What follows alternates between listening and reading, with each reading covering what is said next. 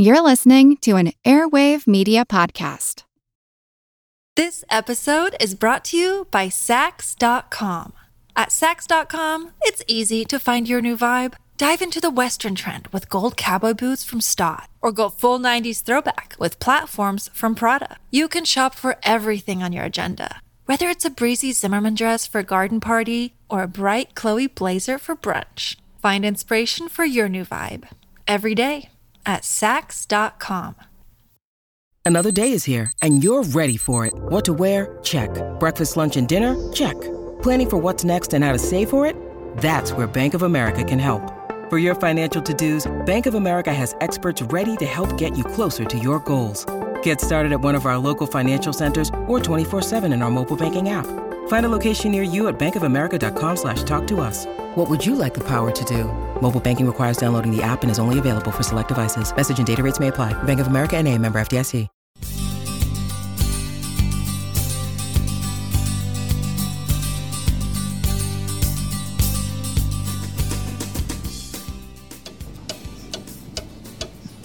I'm standing here at uh, Mohr's Clocks in Mountain View, surrounded by, well, clocks.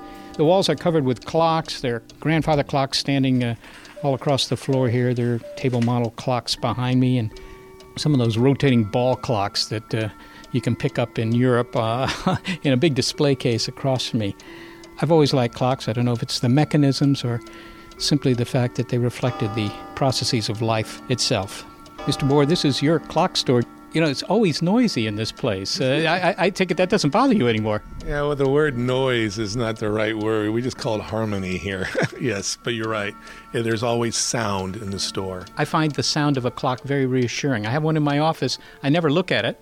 Uh, I don't, I'm not even sure it's set for the correct time, but the sound of the ticking is somehow, I find, very relaxing. That, that is true. When customers bring their clocks in for repair, it goes, How long is it going to be? It could be two weeks, could be you know six weeks, and they go, "What am I going to do without my clock?" Because they live by their clocks. It's it's not a theory; it's the fact. I'm Seth Shostak, and in this hour of Are We Alone? Time. We're surrounded by it, ruled by it. We can't escape it.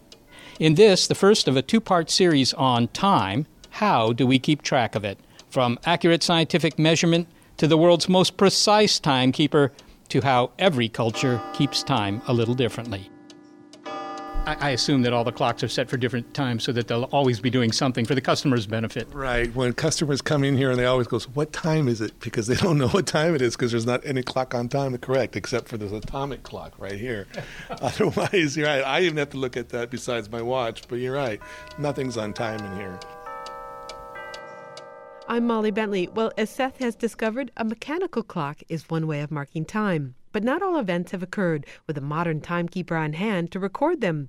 If there had been, we'd know exactly when the dinosaurs went extinct, for example. That's the last one. Bob, did you catch that? Yep, it's Tuesday, March 7th. Our last Stegosaurus standing is down 1:23 p.m. Got that? Unfortunately, we don't have that kind of record keeping. And yet, scientists often work in intervals of time that stretch back thousands, even millions of years. So, how do they keep track of events long ago? Well, it's an art as well as a science, and nature offers up many phenomena that help, such as decaying carbon, growing rings in trees, and providing a moon with easily visible phases. Bones, Rocks, and Stars is geologist Chris Turney's book about the science of when things happened. Chris, if I handed you this rock could could you tell me how old it is?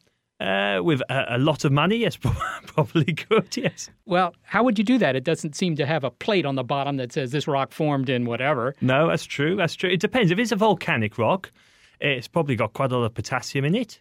And uh, over time, that potassium, a radioactive form of potassium, forms argon gas. And so what you get is when the lava forms, it solidifies, uh, little gas bubbles start filling up with argon gas. And over time, you can measure how much argon gas is built up. And uh, you can back calculate to work out how old it is. Okay, you're talking about argon gas. It sounds like you're finding clocks in the rocks. You're finding some sort of uh, natural clock in this rock that would uh, tell you how many times it's ticked since the rock was formed. Presumably. That's right, absolutely. Yes, you can do that. Now, dating an object is really a way of telling time. We just established that. And you write in your book that time is one of our greatest obsessions. Uh, I assume you're referring to more than just the fact that we don't like getting older. no, that's right. Well, we live by it, don't we? I'm, I'm always running late, and uh, we're always running on meetings. We're always checking our clocks, timetables, and uh, and even then, we, we we still run late. We're just obsessed with it. And a lot of the time, though, when we're interested in what's happened in the past, we need time as some sort of framework to understand what's happened when, the rates of change. There's so much out there related to time. Now, do we have any idea of who were the first to try and measure time to turn it from something that we just sort of experience into something that we could, uh, you know, quantify? Well, there's there's bones and there's uh, rocks which are several thousand years old, which appear to have markings on them indicating some sort of uh, timekeeping. We're not quite sure how old they are or whether they were truly a calendar.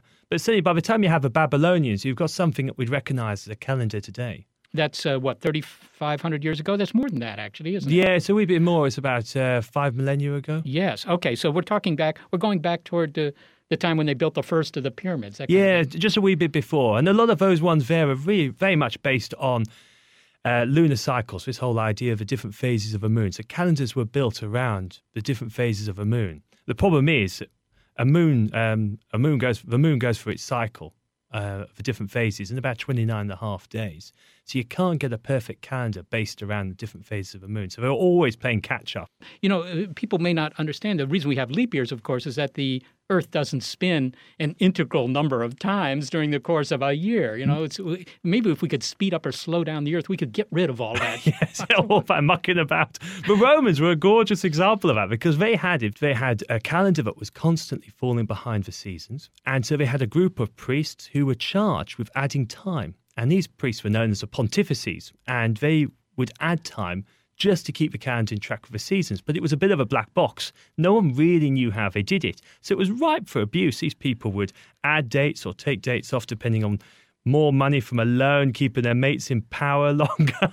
so by the time Julius Caesar came into power, it was about 90 days behind the seasons. So he had to bring that forward. So he actually took advice, actually in Egypt. And uh, decided to add on 90 days, and the public were over the moon about that because they thought their lives had been extended 90 days, and uh, also introduced the concept of a leap year. So it was actually thanks to Julius Caesar, and that's what gave birth to the Julian calendar.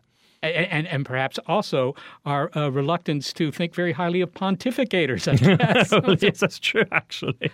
Well, there are all sorts of ways to determine the age of an object. Can you give me an overview of how scientists will decide what methods to use because you've talked about potassium, argon, uh, people have heard of carbon dating.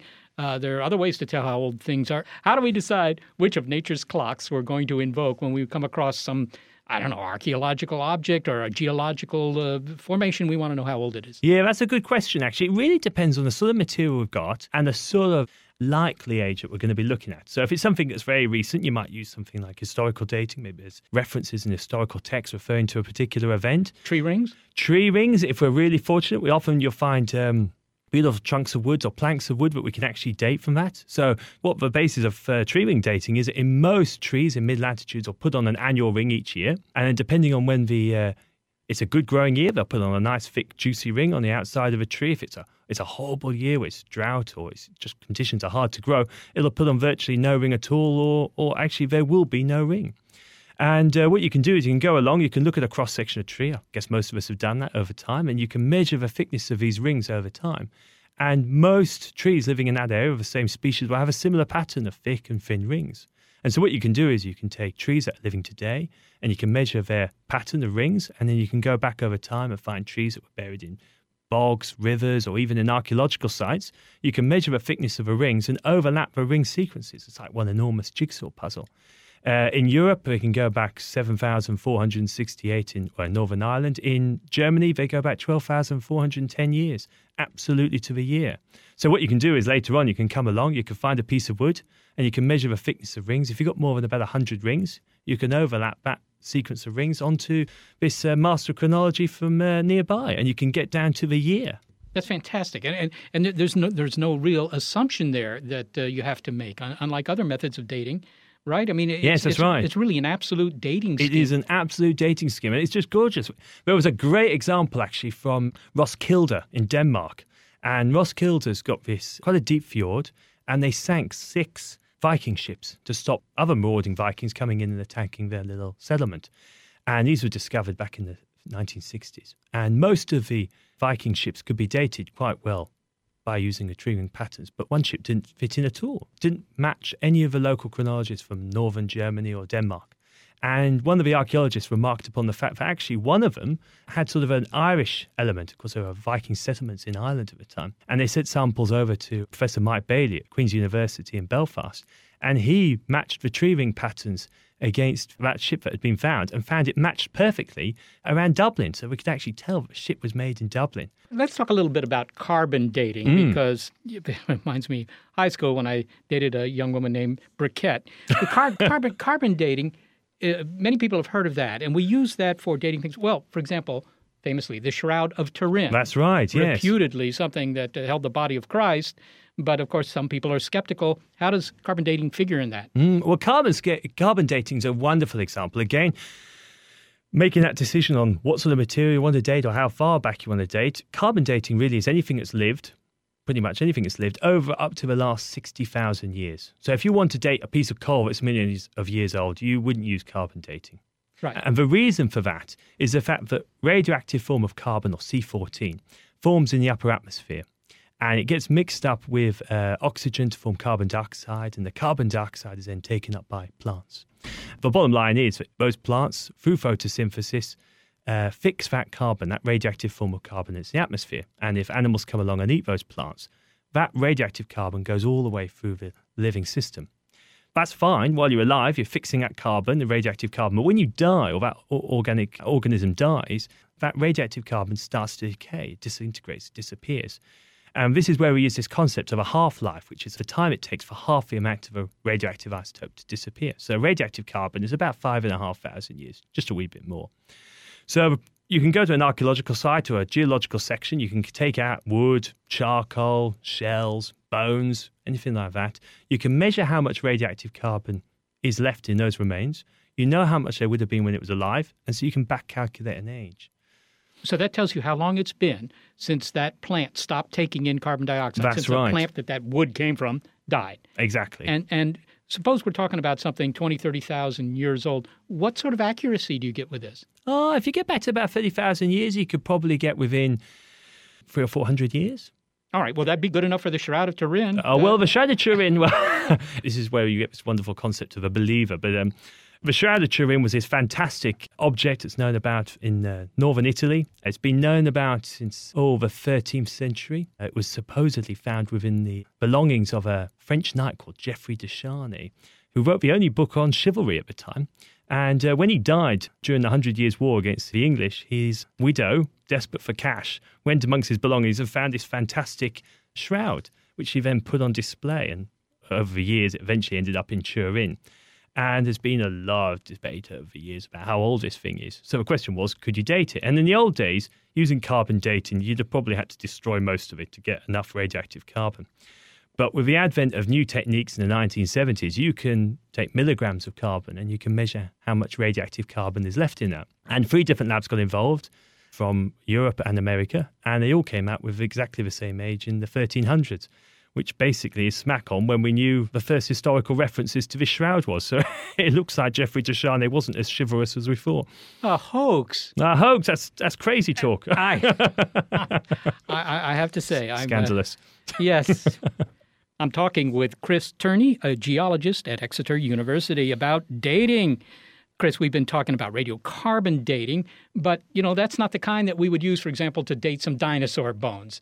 And the reason that you can't use carbon dating for things that are older than you know 50, 60,000 years is Well, the reason is because you have this half life of about five and a half thousand years, after about eight half lives, there's virtually nothing left. So every five and a half thousand years, half the amount of that radioactive carbon has disappeared. So after another five and a half thousand years, you've only got 25% or a quarter left, and so on. And so after about eight, nine, ten half lives, you've really got such a small amount that you're in background basically. But of course, the beautiful thing is, because of that, you can go along and you can try and date a piece of coal, and there's just trace amounts of radioactive carbon left on it. So you get an age of 60,000, but it doesn't mean the coal's 60,000. that does confuse some people, or seems to. Everything happened 60,000 years ago. Well, well, we'll, we'll get back to that. So radioactive carbon dating isn't good enough for things like dinosaur bones, which might be 100 million years old. How, how do we date those? The bottom line is it's very hard to date the bone itself. And certainly, once you get back 65 million years or more, very few remains have been found, dinosaur remains, that actually are really bone anymore. They've been actually turned into stone. So the question is, how do you date them? And usually, what you do is you have to date them by association, things which are found associated with those bones. Maybe the bones are found between particular layers, which you can then date. And one of the best things for doing that is dating things like if you've got volcanic layers in between old lava layers, things like that, where you can go along and you can measure how much radioactive material is in those rocks. But it's not carbon 14. No, it's not carbon 14, using different radioactive uh, elements in those cases, things such as radioactive potassium. Which forms into argon. And, and what's the half life of radioactive potassium? It's about uh, 1.3 billion years, actually, for radioactive uh, potassium. And that forms argon gas. So every 1.3 billion years, half the amount of radioactive potassium has disappeared.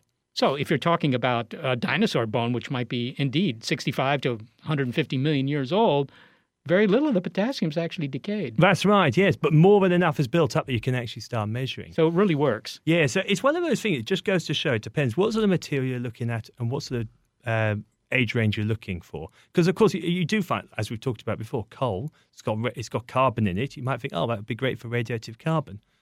But of course, it's it's too old. So it's at time range, and it's also the actual material you want to date. Well, finally, the biggie, the biggie in terms of dating, and that would be the age of the Earth, because this has, after all, cultural and scientific repercussions. How do we tell how old the Earth is? Because uh, once again, you know, nobody's found a, a brass plate that says Earth fabricated and you know some some date on the end. Well, some people almost did believe that, actually. Some of the early Christian scholars actually believed you could use a religious text to get an age. And probably the most famous one, who was a fantastic historian, was a poor chap who gets chastised publicly all the time now, is Bishop Ussher of Armagh in Northern Ireland. And he was a fantastic historian. And he basically took the book of Genesis and measured the length of time that everyone was supposedly alive and linked that to a historical date, for sacking of Jerusalem by the Babylonian kings. And so worked out from that that the earth was created around 4000 BC. So it's 6,000 years old. 6,000 years old. Yeah. But Ussher had this wonderful thing that he also wanted to work out the precise day of the year. It was actually 4004 BC he came up with, and he wanted to work out the exact day. Uh, because the Bible, uh, Genesis, doesn't actually say X date. So he had to try and calculate it another way. And, and of course, it talks about the Garden of Eden having fruits on the trees. So if it was the Northern Hemisphere, it must have been around the autumnal equinox, around September the 21st. So he came up with the date of September 21st. But he didn't because he was a Protestant. He didn't believe in this papist conspiracy for the Gregorian calendar. so he corrected the date. So he actually came up with October the 23rd, 4004 BC. Was that a Tuesday? When, when, when Earth was formed? I can't remember precisely what day he came up with. It was either Tuesday or Wednesday. well, now, but this has become an important thing because there are, after all, you know, fundamentalists who take a literal interpretation of the Bible and so forth, who think that the Earth is only 6,000 years old. And I assume that comes from uh, Ussher's reckoning? That's right, yes, exactly. But of course, they're using a Julian calendar straight away because they, they're taking his date of October the 23rd rather than the Gregorian calendar. well, Chris Turney, lamentably, our time is up. But then, Thank you, thanks so much for taking the time to talk with me. Thanks, Seth. Chris Turney is a geologist at the University of Wollongong, Australia, and the author of Bones, Rocks, and Stars The Science of When Things Happen. Hey, I really like the way you shed that carbon 14. So I was thinking maybe you and I could go get a bite. There's a little isotope joint down the street. Yeah, I got it. Radiocarbon dating. Sounds like a real catch. Next, a history of modern timekeepers and how to build a better atomic clock. It's Are We Alone? This episode is brought to you by Saks.com. At Saks.com, it's easy to find your new vibe. Dive into the Western trend with gold cowboy boots from Staud, or go full 90s throwback with platforms from Prada. You can shop for everything on your agenda, whether it's a breezy Zimmermann dress for a garden party or a bright Chloe blazer for brunch. Find inspiration for your new vibe every day at Saks.com.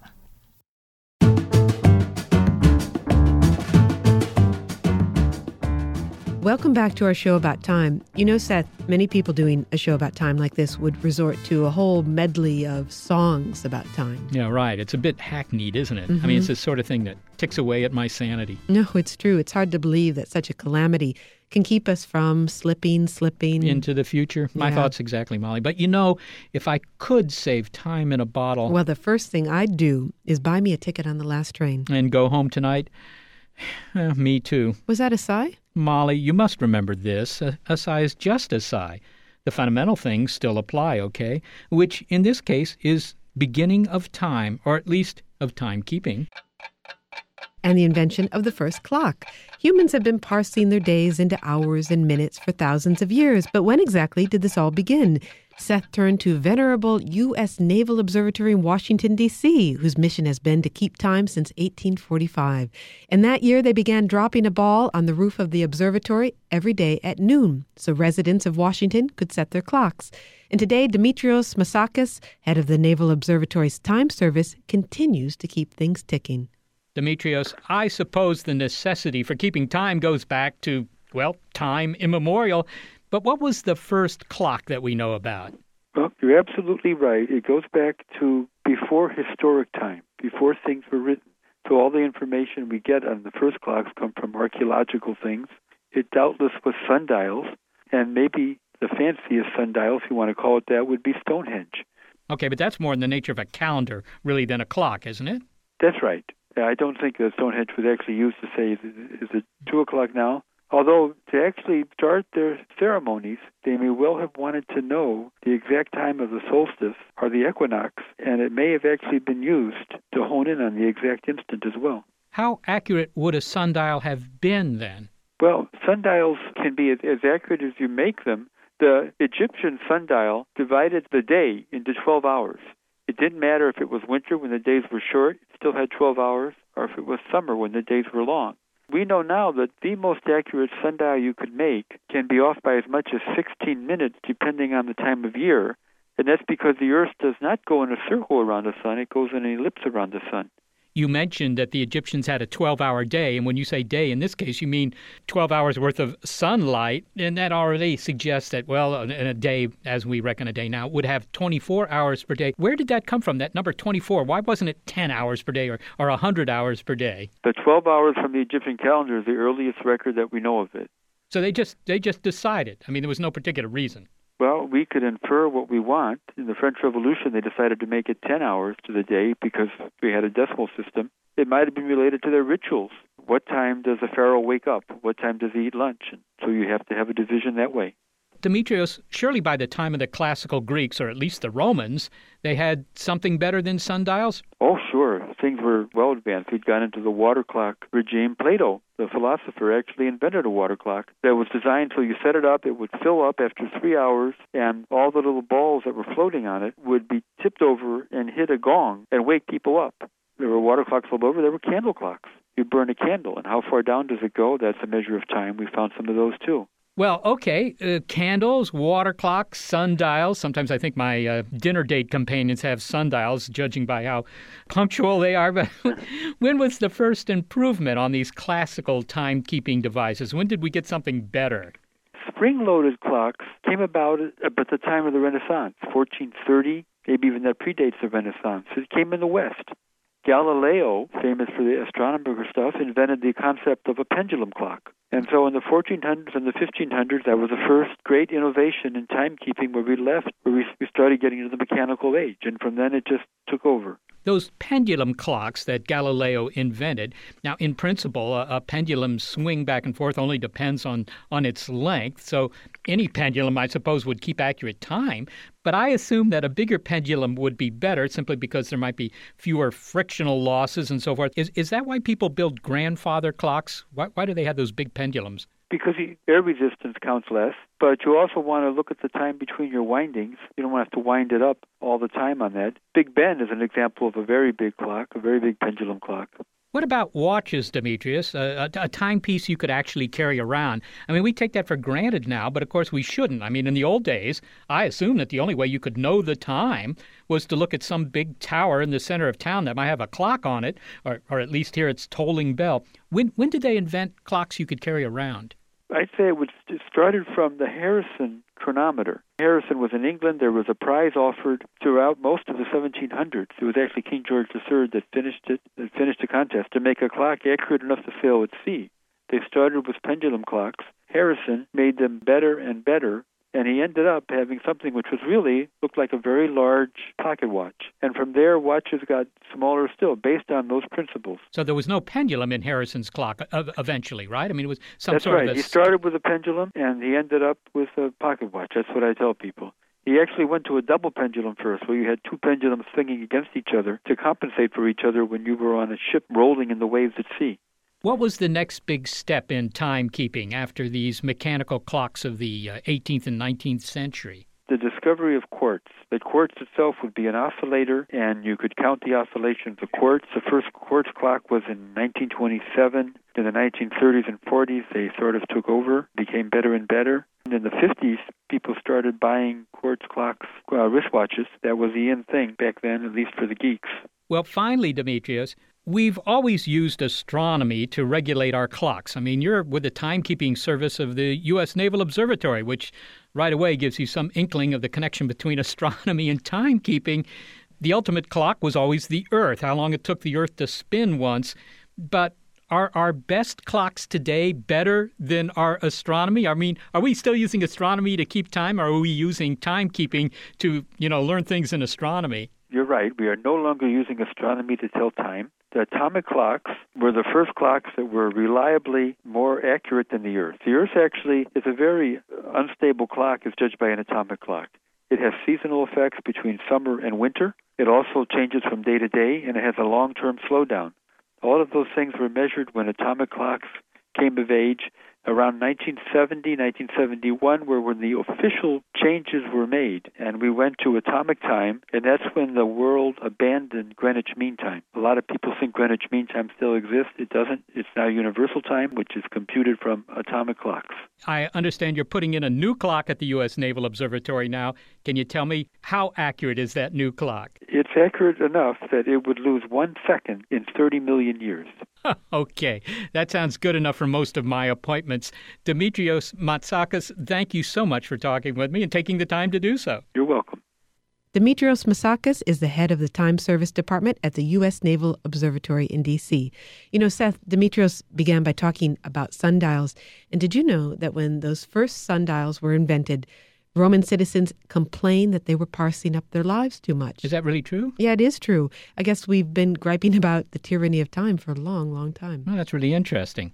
Well, Demetrios ended by talking about atomic clocks, and I think he said the atomic clock at the observatory is accurate to one second in 30 million years. That's right. Well, if you can believe it, the phenomenal accuracy of that has been improved. At the National Institute of Standards and Technology in Boulder, Colorado, they've created an atomic clock that is even more accurate. The Naval Observatory keeps time, but the National Institute defines what a second is, how long it is, and they also develop new technologies for measuring time.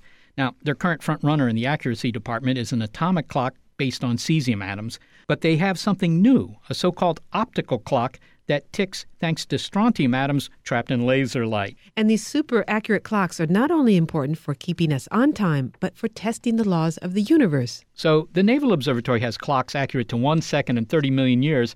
I'll ask NIST physicist Steve Jefferts can you see that 30 million and raise us any? We are talking accuracies of one second in a hundred million or a few hundred million years if they could run that long. So I, you know, it's it's a sort of a crazy idea. We'll all be long since gone before they gain or lose a perceptible amount of time.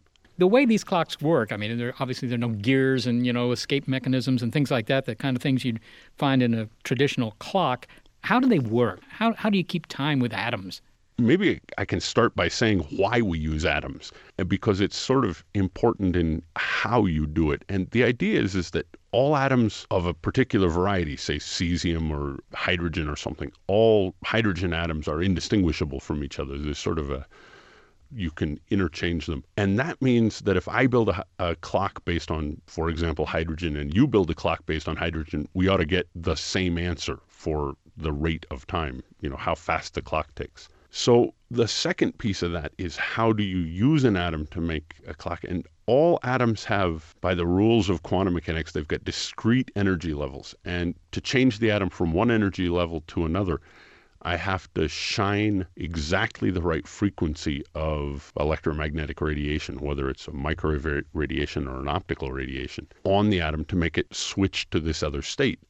Well, it sounds to me like what you're saying is that people have this idea of an atom is, you know, there's this little nucleus in the center, and then there's this big cloud of electrons that are orbiting around it. And what you're doing is you're causing some of those electrons, or one of those electrons, to jump up to a, a bigger orbit and then back down to a smaller orbit, back up to a bigger orbit. In other words, th- these jumping electrons are the tick tocks of the clock. That's a perfectly reasonable way to look at it. And in fact, that's a, effectively exactly correct for an optical clock for a microwave clock, instead of the, the electron jumping from one orbit to another, it's in fact turning the electron upside down and then right side up and then upside down and then right side up because it turns out which direction the electron is put in the orbit is also important. Mechanical clocks, you know, have a little mechanical thing that goes back and forth. It's called an escapement, and they'll do that maybe once a second.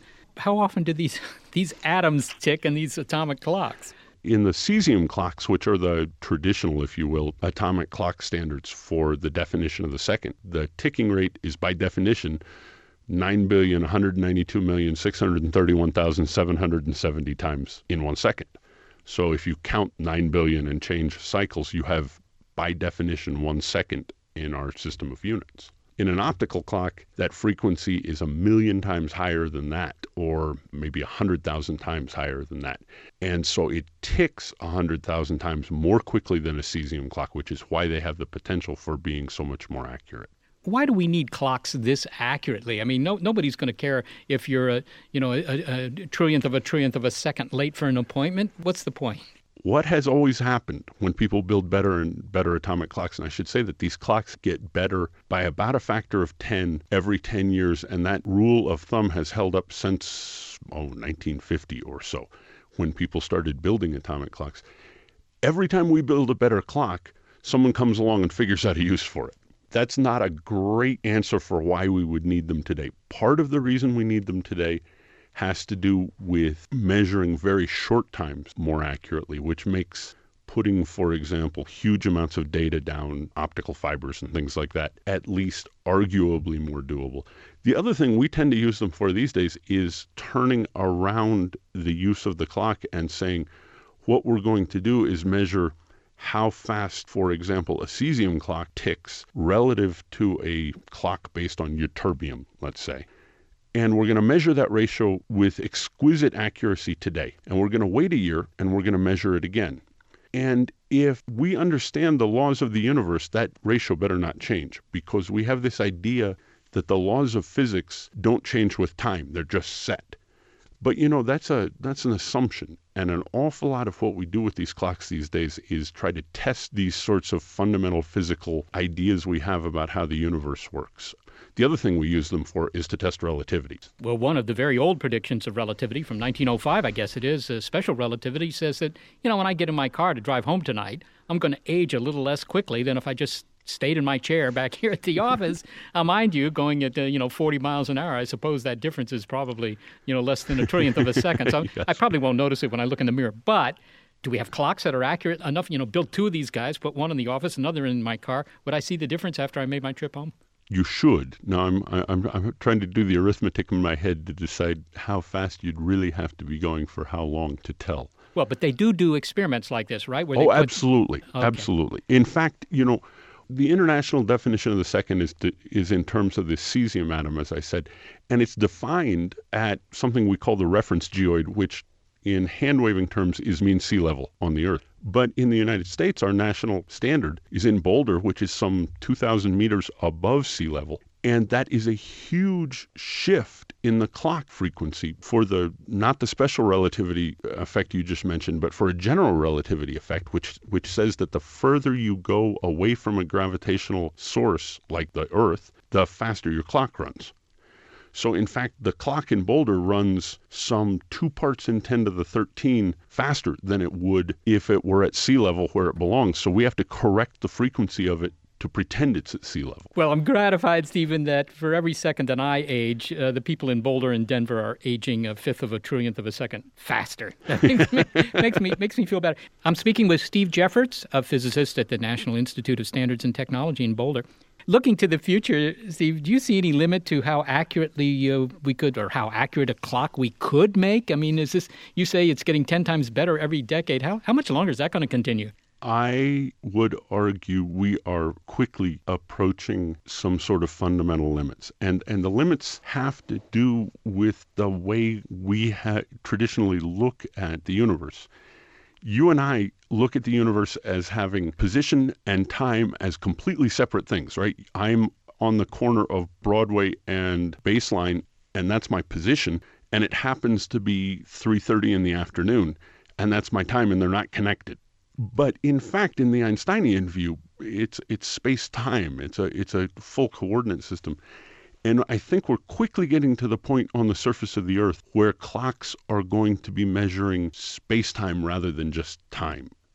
And so I think it's becoming an instrument which it's a it's no longer a clock, it's a space time meter of some sort. I think I'll short my shares in the atomic clock industry if we're getting to the end.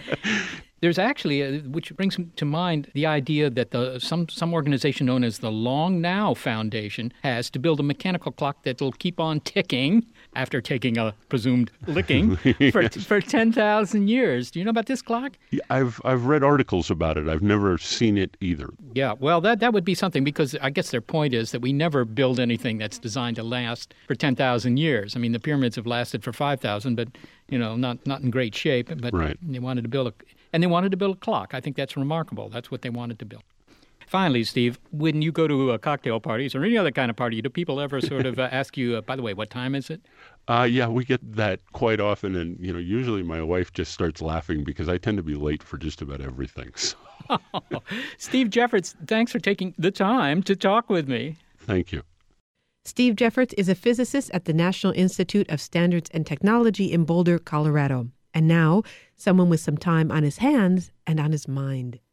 Time defies easy description. Einstein tells us that it's no more mysterious than the dimensions of space, no different than up, down, and sideways.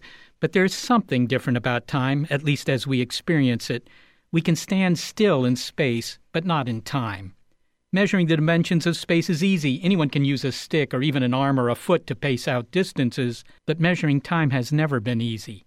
When I was very young, I had an aunt who would give me old clocks to take apart. I became quite good at this, although I was less successful at putting them back together. But I remember marveling at the escape mechanisms of these clocks the little ratchet wheel, the spring and forked lever that were the heart of mechanical timekeeping. How amazing that this very simple assembly was able to dissect one of the most puzzling phenomena of the universe. By the time I was in high school, my bedroom sported four or five clocks, all ticking away. It was a reassuring sound. And I might add, a sound seldom heard today. Most watches and clocks now keep time by counting the cycles of current fed to them by the electric company or by relying on the subtle vibrations of a quartz crystal. The old tick tock is gone. Today, we can keep time to one part in a thousand trillion, a feat that allows us to have GPS devices, to check Einstein's theories, and to measure what's happening in the cores of distant galaxies. Time, in other words, has marched on. The writer, George Eliot, claimed she had measured out her life with coffee spoons. For me, it was measured by the gentle, reassuring ticks of mechanical clocks. They were only brass and steel, but I do miss them. Up next, why time is relative to the culture you live in. It's Are We Alone? When you need mealtime inspiration, it's worth shopping Kroger, where you'll find over 30,000 mouthwatering choices that excite your inner foodie. And no matter what tasty choice you make, you'll enjoy our everyday low prices, plus extra ways to save, like digital coupons worth over $600 each week. You can also save up to $1 off per gallon at the pump with fuel points. More savings and more inspiring flavors make shopping Kroger worth it every time. Kroger, fresh for everyone. Fuel restrictions apply. Time is relative to culture.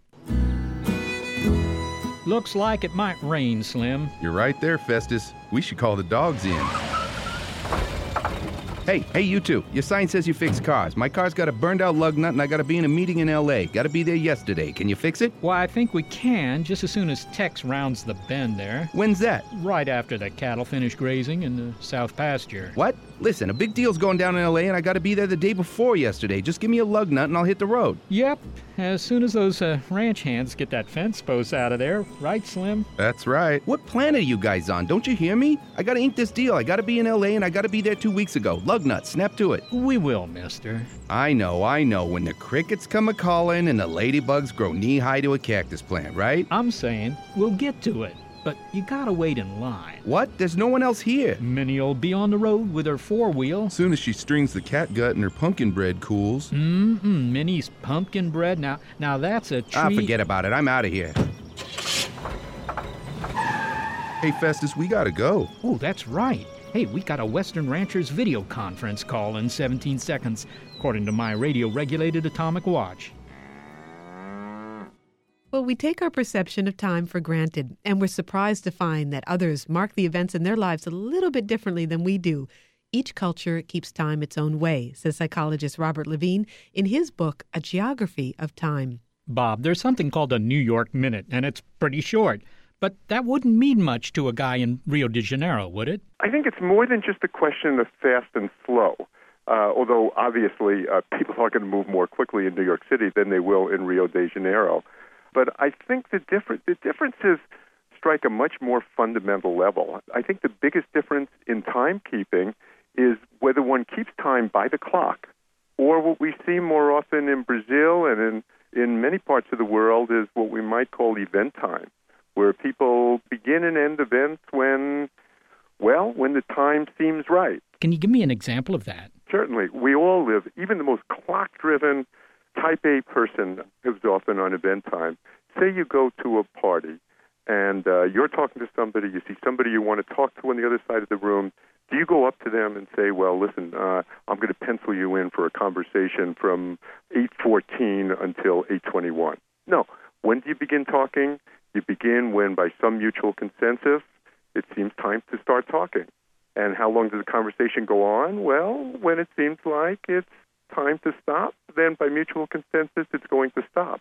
Well, so if I go to Rio and I want to have lunch with somebody and I call them up on the phone and I say, all right, I'll meet you for lunch at this restaurant at noon? Do I say at noon or do I say, you know, whenever you think like it's a it's the right time for lunch? I mean, wait, you know, how does how does that work? Well, you could you can say noon if you want. I mean, if it makes you feel better. Uh, but what you what you find in Brazil, since people are operating on event time, is that they not only appear late, but they treat lateness completely differently. I spent a year in Brazil, and this is where I first started thinking about time. Uh, what you find is that somebody might not show up. Somebody might, might be 15 minutes late, a half hour late, or not show up, and then you see them after a while, and there's usually not the kind of apology that we're used to. Uh, the apology is more in the form of, well, something else came up, and uh, and it's it's a whole different, just a whole different way of looking at things. So if it were a Brazilian waiting, well, how long would he wait? Brazilian would wait uh, considerably longer than the American. But what's even more interesting is what the Brazilian would do. The Brazilian wouldn't necessarily be aggravated about it. The Brazilian would be prepared for somebody coming late. The Brazilian might move into over, if it was a lunch, over to another table to talk to somebody. The Brazilian might even go away and then come back again. All right. Well, we've talked about a slow culture. Let's talk about a fast one. Speaking of a New York minute, yeah. we of course we never talk about a Stockholm minute, but in fact, you've done some experiments that show that the pace of life is actually faster in Sweden than it is in New York. First off, how do you even measure that? Uh, how does one measure the pace of life uh, without being allowed to make surgical implants in people? Well, what we do is look at indicators of the pace of life uh, we've done studies where we've looked at the pace of life in different cities across the United States and around the world, and we'll do things like look at average walking speed.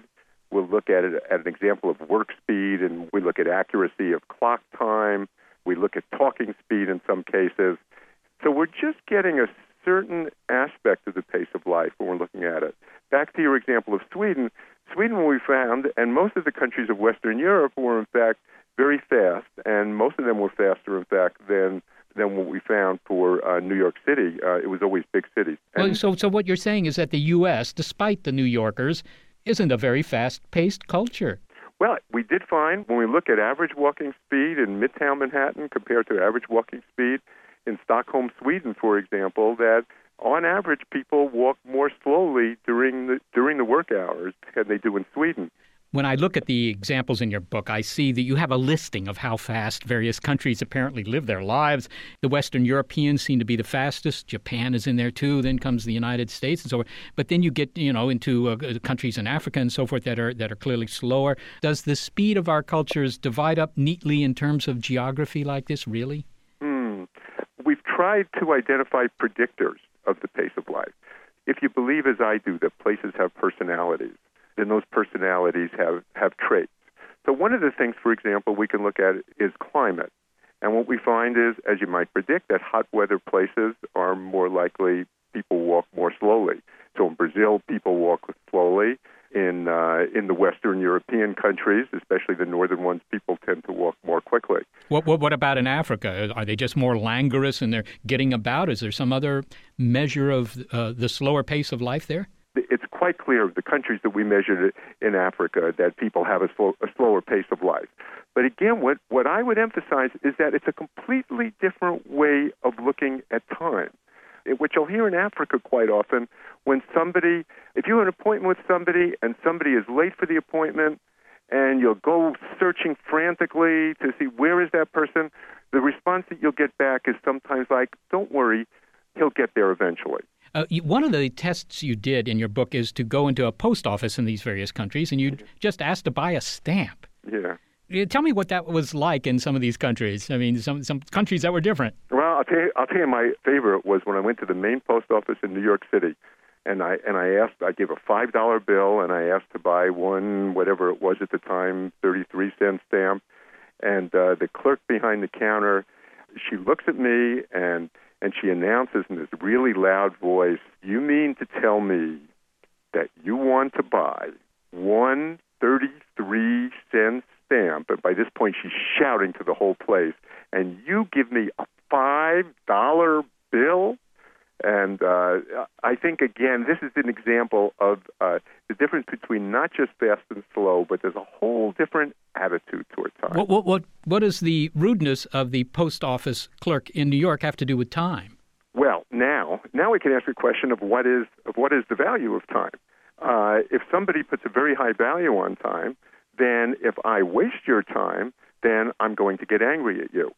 In fact, what we uh, we did a whole other series of studies where we looked at the pace of life of places, and then we went out and did studies on looking at uh, the likelihood that somebody would reach out to a stranger with the notion that if you have a slower pace of life, you're going to be more likely to reach out to a stranger, and and we found mixed results. All right. Now, in all your travels, Bob, of studying time, even though you were there to, to study these cultures, did you ever find uh, a conflict with your own sense of time? I mean, did you ever find yourself getting impatient by the meandering pace of some of these other cultures? I found myself getting impatient, even though I had primed myself always when I go to another country to uh, to try to suspend my assumption and and my values and just observe what's there. But nonetheless, it was very hard. It was very difficult for me when people were crossing my sense of time especially when I felt like they were undervaluing my sense of time. It, it can get to be very personal when one feels that one's time is being wasted, or when another individual is giving you the message that their time or somebody else's time is worth more than your time. Can you give me a brief example of that? Uh, yeah, yeah. When I was uh, when I was in in Brazil, I was looking for an apartment, and uh, I went to see a landlord I made an appointment and I asked the person, "Is this is this the right time? You know, is this okay?" And I get there and she says to me immediately, "Well, the guy is running late." The, the secretary tells me that the landlord is running late. And so I did what I often do in the United States. I said, "Well, okay, that's okay. I understand, uh, but I have some errands to do. How about if I come back in 15 minutes?" And she looks at me like uh, like she didn't know what I'm doing. I come back in 15 minutes, and the the woman tells me the landlord is gone. And uh, I was really angry, and I get very angry. And she says, "Mr. Levine, you're a very rude man." And and it turns out that I was told by my cultural broker that yeah, this guy, I, I needed this guy. He was in the position of power here, the position of status, and that I should have respected that and I should have waited all that time.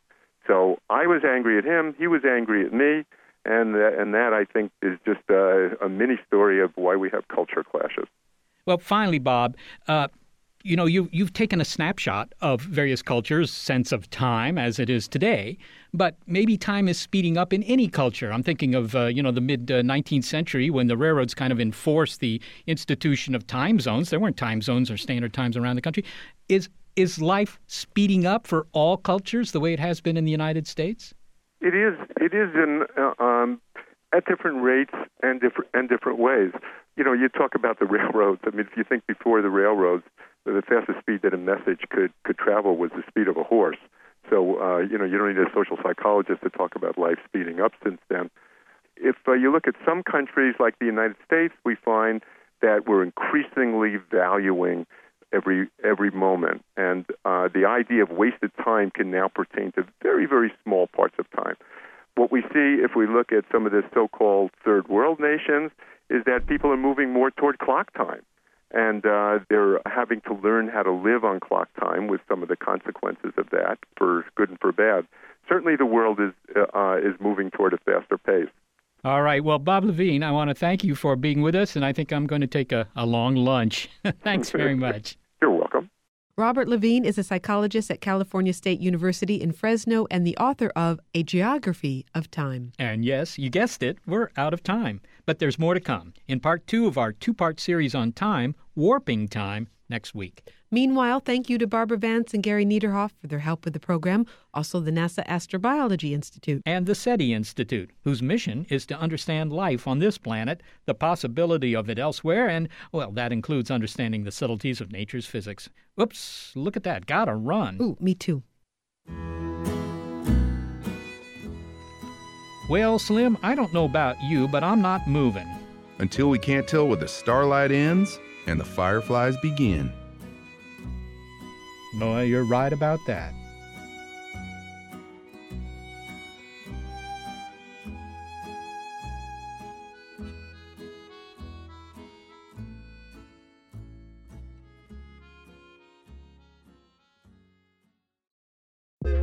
The world is constantly changing and transforming.